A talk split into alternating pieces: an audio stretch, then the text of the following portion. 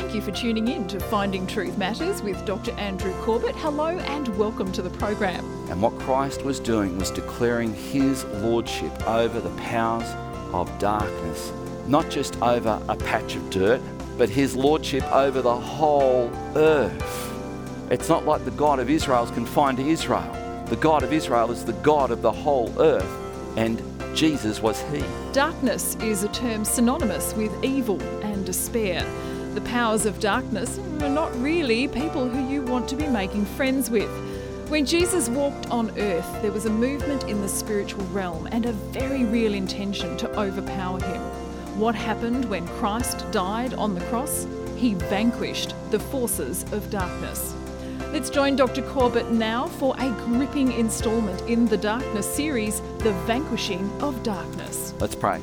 Father, as we take this time now in our service of worship, I pray, Lord, that our hearts would still be in worship mode to see Christ, to glorify Christ, to spend this time together and to leave this place worshiping Christ as our wonderful, magnificent, all glorious Saviour. I pray, Father, no matter what people are going through right now, no matter what they've just been through or perhaps are still going through, that God, your word would lift them your word would speak to them, they would hear your voice, and that this would not just be words, this would be a spiritual experience for people that might, for some, be absolutely inexplicable. But God, you are the God who does this. So, Lord, I pray, do what you and only you can do now through the preaching of your word. In Jesus' name, amen. For those who haven't been with us in this uh, relatively short series called the Darkness series, I've been looking at the journey of Christ to the cross. Sometimes it's easy to read Scripture and, and think that there are some things in Scripture that are not necessarily that important, they don't matter. And one of the things I've come to realize as I have grown in my knowledge of God and grown in my knowledge of His Word is there is nothing random in the Bible. There's nothing that's not necessary. There are details there that we might think, are irrelevant, and I've discovered nothing is irrelevant in Scripture. There's a lot of things the Bible doesn't say because it is, as theologians say, sufficient knowledge for its purpose. And its purpose is that we might come to know God and experience the forgiveness that God offers, which is the only way we can come to know God. And so, Scripture is sufficient for us to be able to do that. When God called Israel out of Egypt, he used Moses for the first part of their journey out of Egypt. And the result was that there was a point where Moses became so frustrated with the Israelites, the Hebrews, that he lost his cool. And as a result of losing his cool, he did something he shouldn't have done. And as a result of that, God said, I entrusted to you, if I paraphrase it, a very high position of leadership and authority to represent me, and you've now betrayed that trust. Therefore, I'm penalizing you from going into the very purpose for which you came out of Egypt, which was to enter into the promised land. His successor was Joshua, and God used Joshua with perhaps the only generation of Hebrews that were the most faithful to God.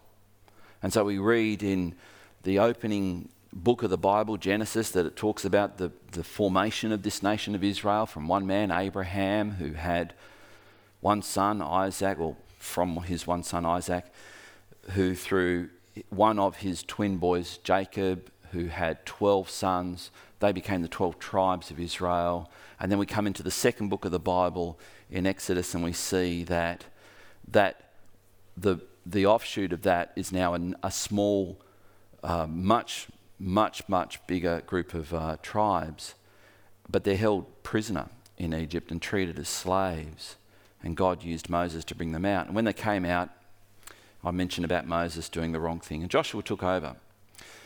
And God told Joshua that you'll enter in and possess this land that I promised to you.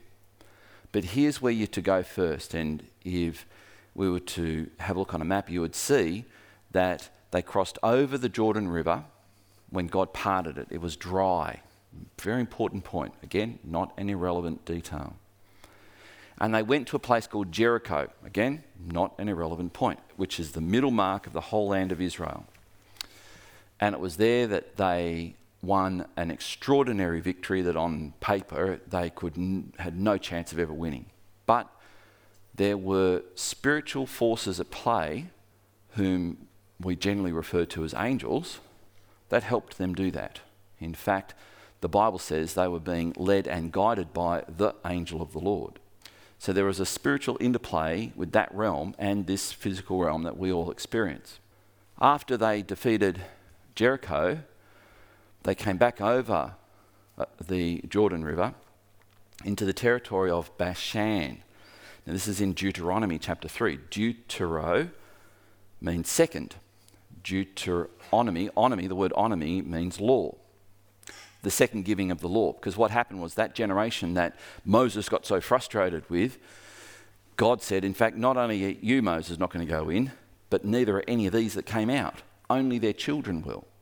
And so Moses, before he died, said to the next generation, You need to hear everything that your parents heard. And he recited the Ten Commandments and the law to them. That's why it's called Deuteronomy, the second giving of the law. But in there, Joshua leads the people into Bashan because that's where he was directed by the angelic lead that he had.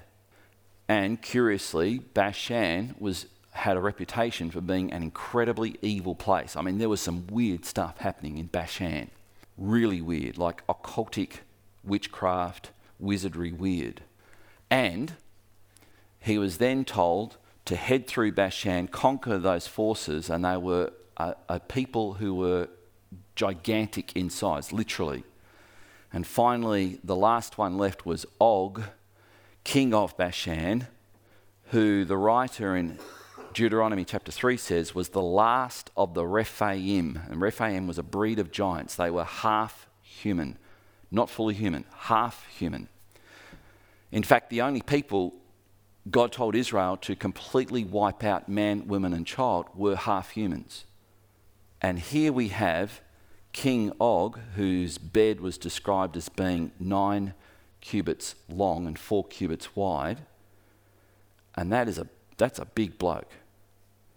But God, through spiritual enablement, enabled Joshua and his military leaders to be able to defeat this nation. And then they went right up to Mount Hermon, which became the northernmost border of Israel.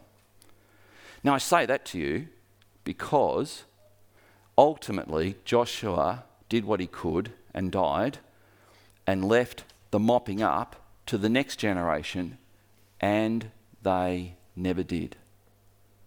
They never did. They let some of the half breed giant race continue to live. They, they ended up being seduced by the occultic witchcraft magic, and I mean magic, not sleight of hand, I mean actual real magic, infiltrate into their thinking, and eventually it corrupted them. And then when Jesus comes, now let's skip forward 1400 years. Jesus comes. We read that he went into Jericho.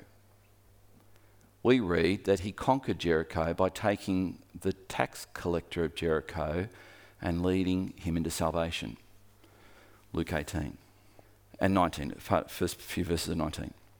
And then we see that right near the, right just before he made his way to the cross, he went, he'd also been to the territory of Bashan, and interestingly, it's described as the, the Decapolis, where there were, there were demon, demonized men in a tomb where it says no chains could hold them. So this is a highly still demonized, spiritually evil area.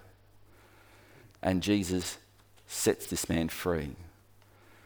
And then he takes his disciples up to the town It's a collection of towns and it became known as the cities of Caesarea Philippi, which was right at Mount Hermon, where Joshua had been told to go. That was the northernmost border. And that's where Jesus asks his disciples, Who do men say that I am? Some say you are Moses, some say you are Elijah, some say you are Jeremiah, some say you are one of the prophets. And Jesus says, But who do you say I am? And that's when Peter says, You are the Christ, the Son of the living God. And then Jesus hears that and knows that his Father has just spoken through Peter. Because he says, Flesh and blood has not revealed this to you, but my Father in heaven. And that's when he says, with the backdrop of Mount Hermon, and maybe with a wave of the hand pointing to the small plateau halfway up Mount Hermon, where there was the temple to Augustus, who was considered to be the son of Zeus, the temple to Pan, the goat demon god, and a host of other idolatrous things at the point of Mount Hermon where nothing grows. It's, it's barren, but it's very rocky. And every Israelite knew that's a place you don't mess with. There is nothing but evil and trouble up there. So maybe with a wave of the hand pointing to these rocks, Jesus says, On this rock, I'm going to build my church.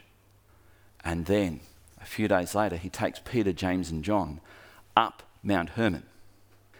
And while they are there, Moses and Elijah appear to Jesus.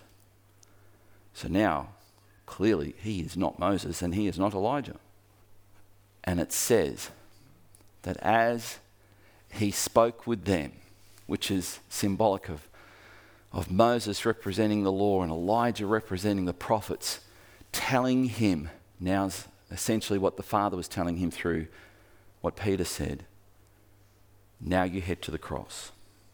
Now you head to the cross. All the law and all the prophets now converge at this point in you.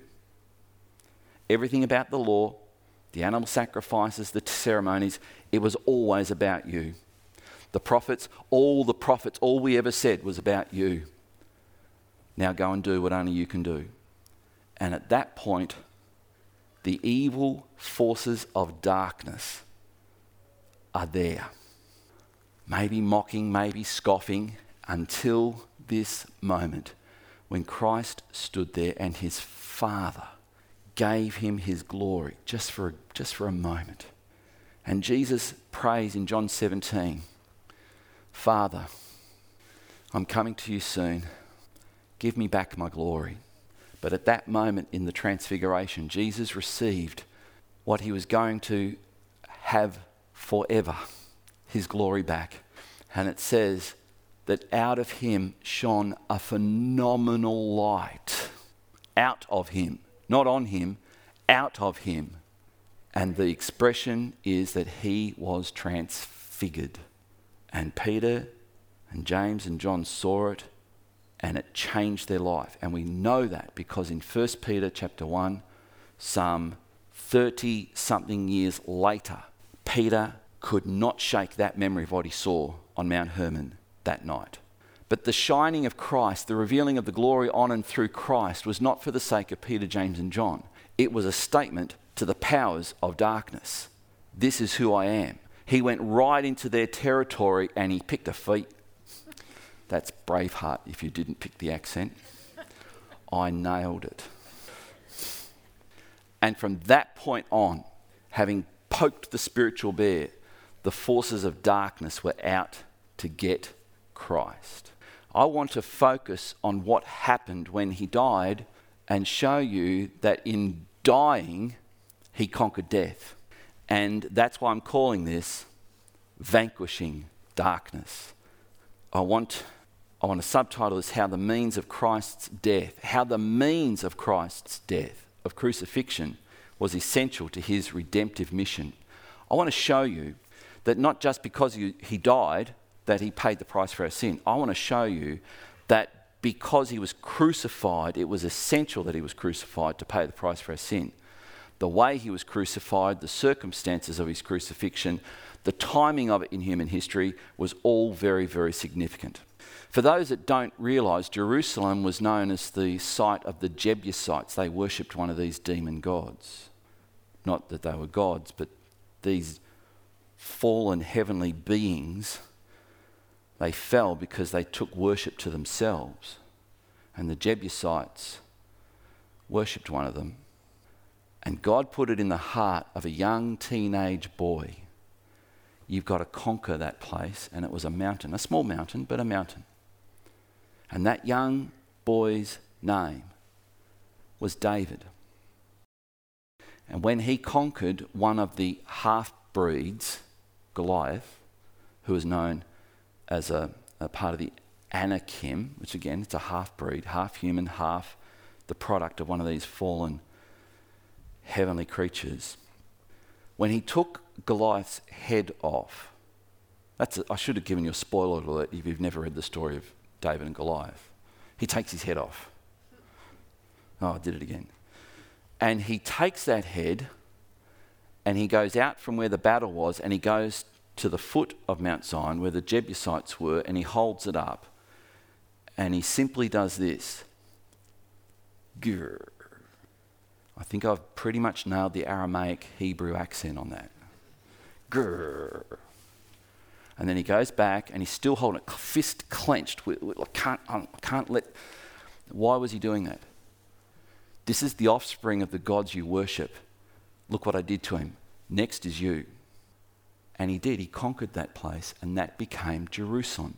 So I want you to see the significance of geography and its implications to Christ's journey to the cross because he's gone to Mount Hermon, he's come back down, he's gone to Jerusalem, he's gone just outside of Jerusalem to Bethany just a week before he enters Jerusalem, and he raises Lazarus from the dead. Now, these demonic forces, these evil forces of darkness, are now so ticked off because he's showing the world who he is. And what Christ was doing was declaring his lordship over the powers of darkness, not just over a patch of dirt, but his lordship over the whole earth. It's not like the God of Israel is confined to Israel. The God of Israel is the God of the whole earth, and Jesus was he. And I, I just wish that I, I, I just wish that more Christians would realize Jesus is Lord. The cosmic battle has been won. But the powers of darkness, seeing Jesus raise Lazarus from the dead, four days dead, it was back up near Mount Hermon that they received word come quickly, Lazarus is not well. And it took him four days to walk down there. The powers of darkness had been challenged by Christ, and they took steps to do away with Jesus. They manipulated Herod they manipulated the chief priests, particularly the high priest. They manipulated Pilate and they took out an insurance policy in order to make sure Jesus would be killed by getting into one of his disciples, the compromised one. Let that be a warning to anyone who sees compromise as a game. It says in Luke 23, verses 3 and 4 Then Satan entered into Judas, called Iscariot who was of the number of the twelve. He went away and conferred with the chief priests and the officers how he might betray him to them. He was their insurance policy. I now want to skip the bit where Jesus had already told his disciples why he was going to Jerusalem, and they didn't get it. And we know they didn't get it because just after they came down from Mount Hermon, where he'd been transfigured, along the way, Jesus says to them, What are you boys talking about? Remember the discussion? What are you boys talking about? And one of them sheepishly said, We're talking about which one of us is the greatest. He's just told them, We're going to Jerusalem where I'm going to be mistreated by the priests and the rulers, and I will be crucified, which was only for Romans to do. Jews did not do that.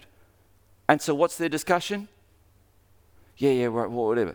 Who do you reckon's the greatest among us? I think it's personally me. Who do you think? And, and Jesus calls them out and says, You want to be great? Be a servant. And still didn't get it. So now we come to the night before he's betrayed, or the night that he was betrayed, I should say, the Last Supper, we call it, where they're arguing about it again. If someone tells you, I've been diagnosed with a terminal illness, I've got two or three days to live, yeah, can I have your couch? What, that TV you just bought, do you mind if I have that? Like, show some sympathy. Do you see what?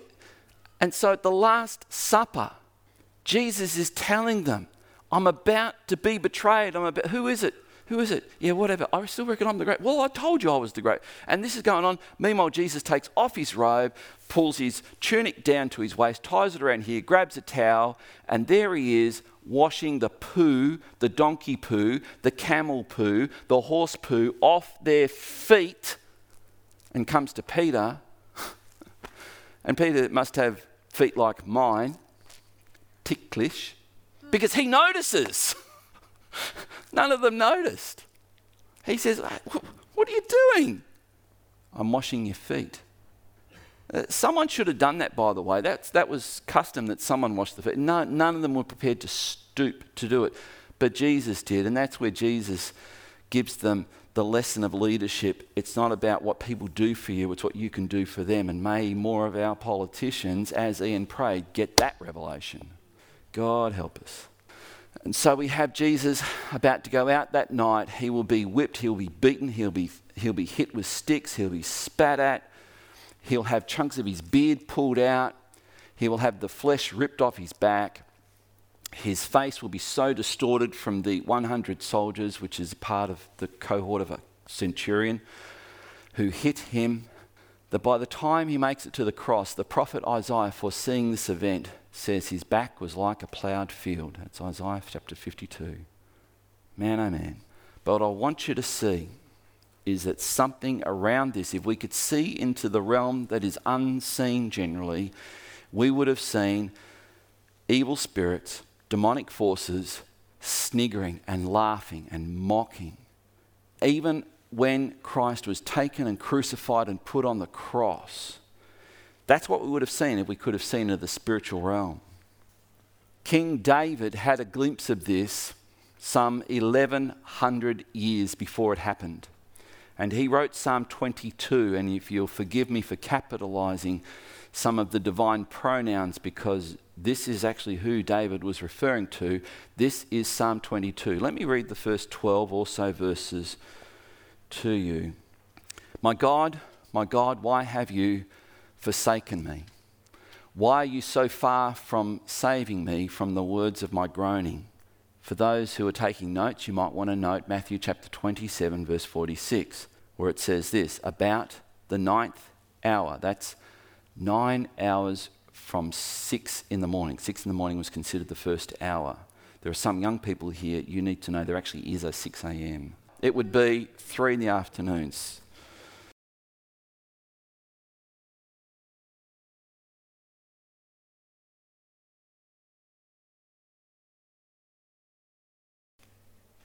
At about the ninth hour, Jesus cried out with a loud voice, saying, Eli, Eli, lema sabachthani. That is, my God, my God, why have you forsaken me? The first line of Psalm 22. David is seeing this 1100 years before it happens, the next verse. Oh my God, I cry by day, but you do not answer, and by night, but I find no rest gives us a bit of a glimpse into the physical condition of Christ when he was crucified. Yet you are holy, enthroned on the praises of Israel. In you our fathers trusted, they trusted, and you delivered them. To you they cried and were rescued. In you they trusted and were not put to shame. But the naked Christ beaten and bruised on every part of his body, hanging there on the cross, feet suspended two, maybe three feet off the ground, not much, just enough for people to be able to walk by, see him, and mock him, which was the whole point of the way Romans crucified people. But I am a worm, not a man.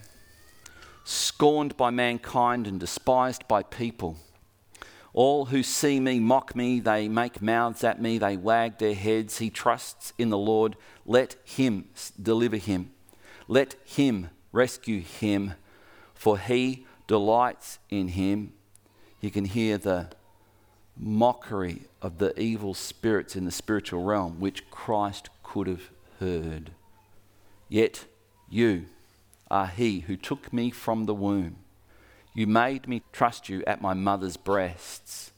O you, on you was I cast from my birth, and from my mother's womb you have been my God.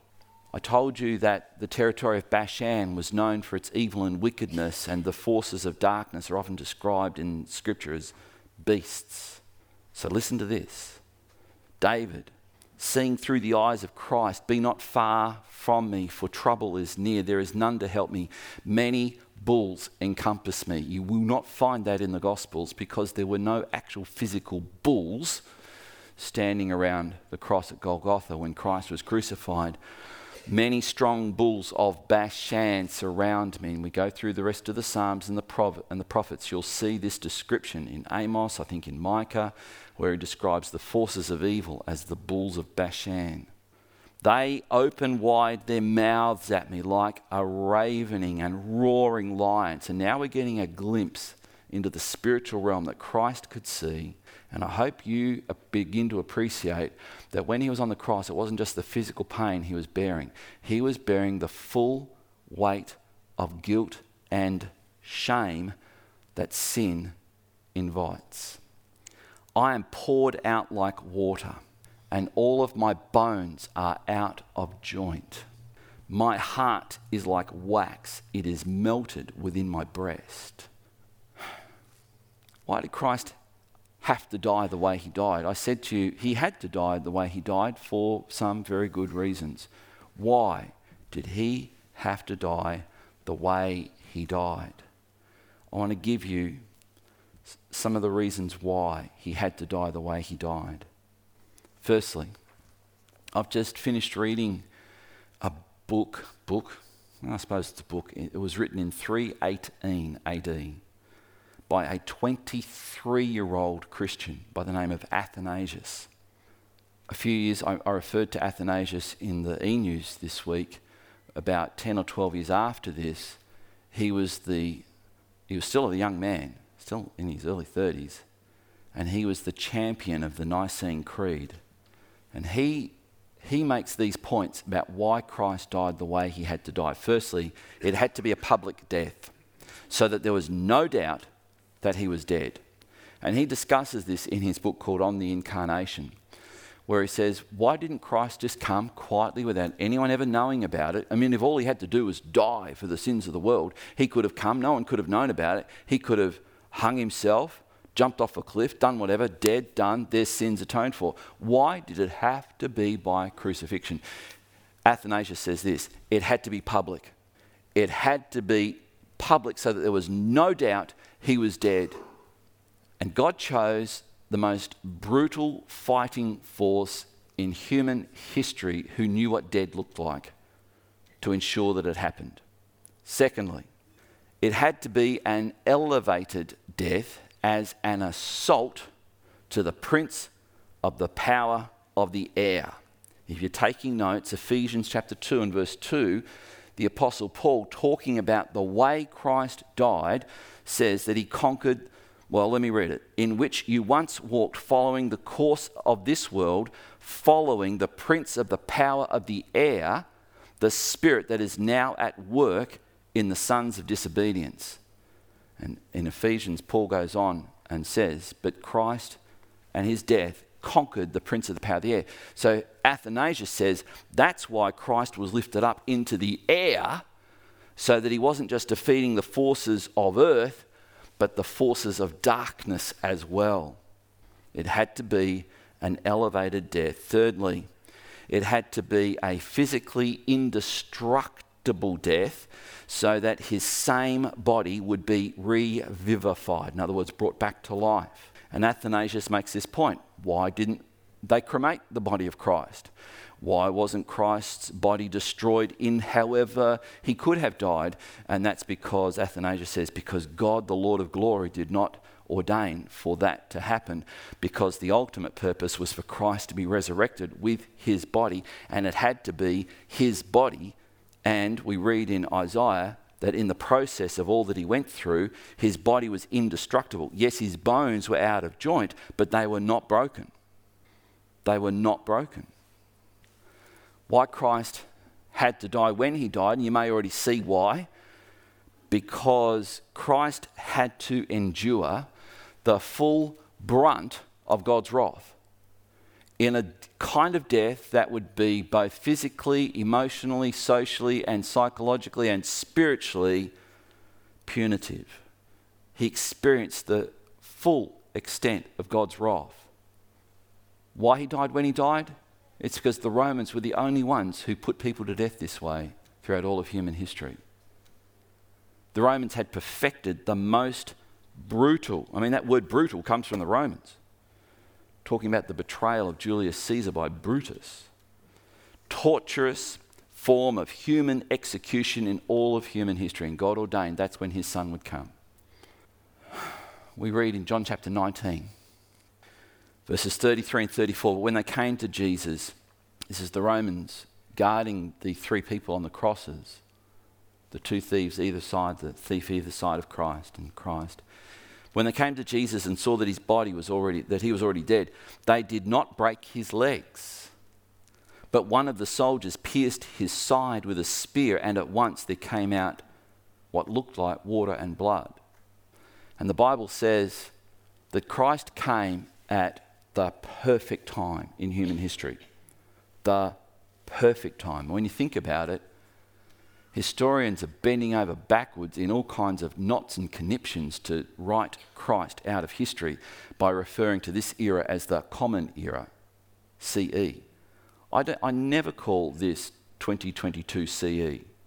It's always AD 2022 because uh, Anno Domini, the year of our Lord, because it refers to the time when Christ died. So, in Galatians chapter 4, here it is. But when the fullness of time, the perfect time, had come, God sent forth his Son, born of a woman, born under the law, to redeem those who are under the law, so that we might receive adoption as sons. Why else was it the perfect time for Christ to come? Here's why because the Romans had ensured that there was one language spoken by everybody in the known world. Josiah, what language did everyone speak at that time? Greek, that's right, Josiah. Greek. One language, Greek. Koine Greek. Koine means common, common Greek, the, not the language of the highfalutings, but the common language. They also had this thing called the Septuagint at that time. At that time, the Septuagint is the Old Testament translated into Greek.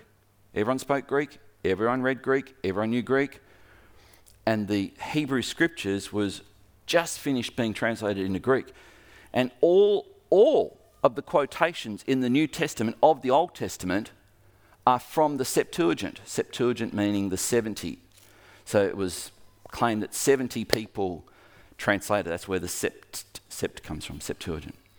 The, the Romans enforced this thing under Augustus called Pax Romana, Pax Romana, the peace of Rome.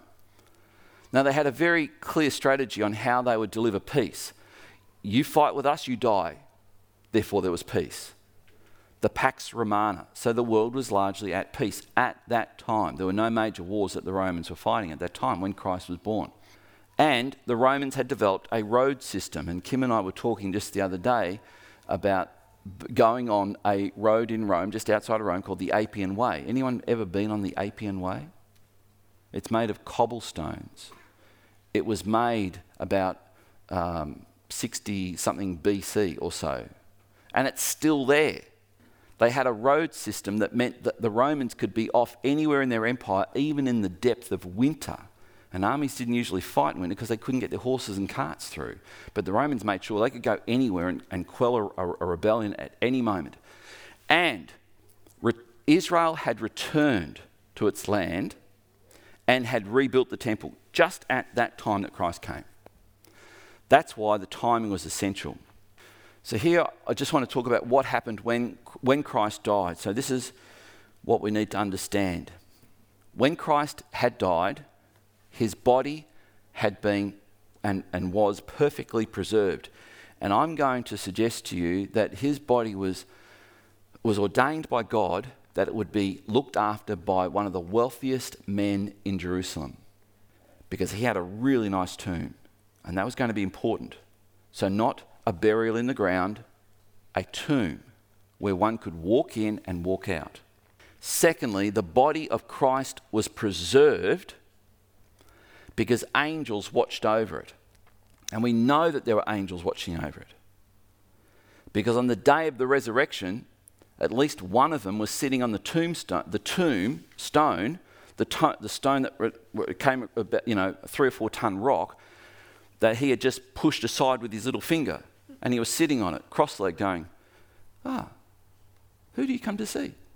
I mean, this thing was chained and waxed around that former opening of the tomb. And now here's this angel visible to the women who came, and he's been there all along. And when Christ maybe, I don't know, knocked on the other side of the rock, he said, No problem, here we go. Out you come. Angels guarded the body of Christ. Secondly, what happened as a result of Christ dying? In the spiritual realm, Christ took the sins of the world into a realm that none of us can go to and from. That's the eternal realm. Only God and those he ordains, which are his heavenly creatures, can enter in and out of that realm into this realm. But that's where Christ took our sin. So, all the sins you are yet to commit, this is really good news because eternity has no beginning, no end. That's that realm. And Christ, when he died on the cross and his spirit left his body, he took all the sins that he was carrying at that moment, went into that realm and atoned with his blood because of his death on the cross. And so now, whatever you've ever done has been forgiven by Christ. Whatever you could do, whatever you will do, whatever sin you will commit has already been forgiven by Christ. How the heck you can stay seated and not jump in a Toyota jump fashion and go, Thank you, Jesus, I am bewildered. Well, thank you. But that's where our sins are. I'm reminded of a, a, an older lady who was having a, a, a time where she just got deeper into God and began to hear from God, and she told her rector, um, God, I'm having a wonderful time each, each uh, night before church now, Saturday night, just hearing God speak. And, and the rector was a bit dubious, you know, because God doesn't speak anymore, apparently. And so he said, Oh, really? What's God been saying? And, and she, she told him, and he said, Well, it could be right, I don't know. And, and he said, I'll tell you what, the bishop's coming next Sunday. Why don't you on Saturday night ask God to tell us, to tell you, and then you tell me all the sins the bishop has been committing? She goes, Well, okay. so, come the next Sunday morning, she's coming in, and the rector says, So, what did God say? She said, Well, I asked him, and God said, I forgot. Yep. I forgot. God said, I forgot. Now, that's, that's Bible because the Bible says He casts our sins as far as the east is from the west to be remembered no more. So when you come to God and you ask Him for forgiveness, and no matter what you've done, no matter who you've done it with, no matter how many times you've done it, no matter who knows what you've done, you can come to God right now and get a fresh start and be forgiven. And that's where Jesus took all the sins we've committed and all the sins we ever will commit into that eternal realm. And only He was qualified to do it because you had to be sinless to do it. And thirdly, He endured the full extent of the wrath of God the Father. So here's what I want to say to each of us here, and it's not just to us, it's to those we know who we are concerned for. There's only two ways you can deal with the wrath of God, which is what's coming to all people who've sinned. There's only two ways. First way is you personally deal with it. And if you've got sin in your life already, you haven't got a chance. That's the first way. But if you want to take your chances, um, you haven't got a hope. That's the first option. And there really are only two options. Now, that first option sounds like religion. It sounds like Islam. It sounds like Hinduism. It sounds like Buddhism, where it's all about what you do. But here's the second option It's what I've been describing, and it is the big word for today. And Josiah could have taught me this word. So I'll get Josiah up now just to explain what this word propitianally. That's the other way. You go, ah, propitianally. No clue. What does that mean? It's a word used four or five times in the New Testament. And the English translators of the Bible could not think of any English word that explained that Greek word better than propitiation. And propitiation is not a word that we have usually in English, but it means to bear the wrath of justice. To bear the wrath of justice. And in this sense, it's someone bearing the wrath of justice for someone else. So that's where we have this other big word, the word atonement. Christ was an atoning sacrifice in our place. So, you want to know what Christianity is all about? Christianity is not about what I can do, what I can do, what I can do. That's, pers- that's the first option, personally. It's propitianally. It's where we say, in response, if we, if we die and we stand at the gate of heaven and one of the heavenly creatures comes and says, i want to know, why should I let you in? Our, our one answer is, because of what Jesus has done for me. And we would probably hear something like this right answer, come on in. I don't think there'll be a question and answer session at the gate of heaven, but if there was, it would sound similar to that. He is, this is Jesus, the propitiation for our sins. He bore the wrath of God on our behalf. Not just the wrath of God, but the wrath that we deserve. And not ours only, but also for the sins of the whole world. So when Christ became our propitiation, he vanquished the forces of darkness because the forces of darkness they have one mission and that's to keep you from accepting the forgiveness that God offers. That's their one thing. 1 John chapter 3 verse 8 whoever makes a practice of sinning is of the devil the, the, the, leader of the forces of darkness. For the devil has been sinning from the beginning. The reason the son of God appeared was to destroy the works of the devil. Let me read you this quote from Athanasius. He was 23 years of age when he wrote this in 318 AD talking about what Christ has done and the effect it is having on people all around the Mediterranean world at that time. And Athanasius lived in North Africa. It is also no small exposure of the weakness and nothingness of demons and idols, he wrote. For it was because they knew their own weakness that the demons were always setting men to fight each other, fearing lest if they ceased from mutual strife, they would turn to attack the demons themselves. For in truth, the disciples of Christ, instead of fighting each other, stand arrayed against demons by their habits and their virtuous actions, by the way they live and the choices they make, and chase these demons away and mock at their captain, the devil. Even in youth, they are chased. Imagine that.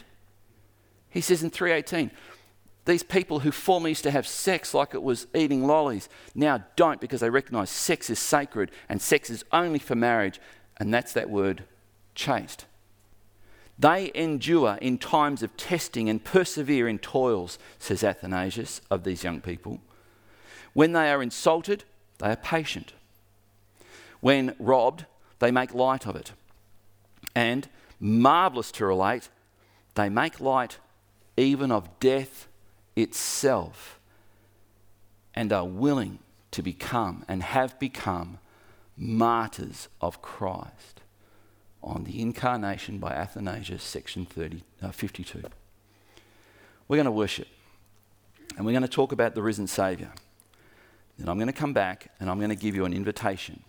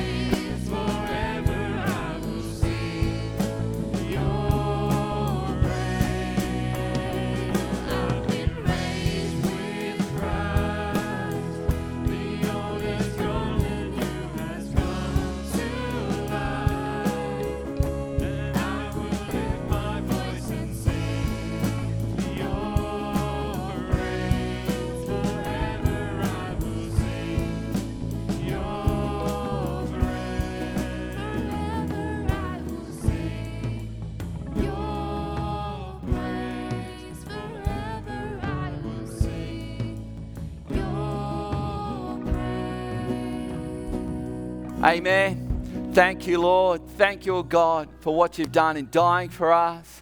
Not just dying, but taking our sin upon you, going into the spiritual realm where there is no beginning, no end, and leaving our sin there, dealt with forever. God, we thank you that you sent your Son. We thank you so much. Oh God, the immeasurable value of knowing you, having our sins forgiven, having that weight of guilt and shame lifted off us. And now, Lord, I pray for all those who are joining with us now, maybe in this room. You've done things, you've said things, you've done things in secret that you think no one knows, but God knows.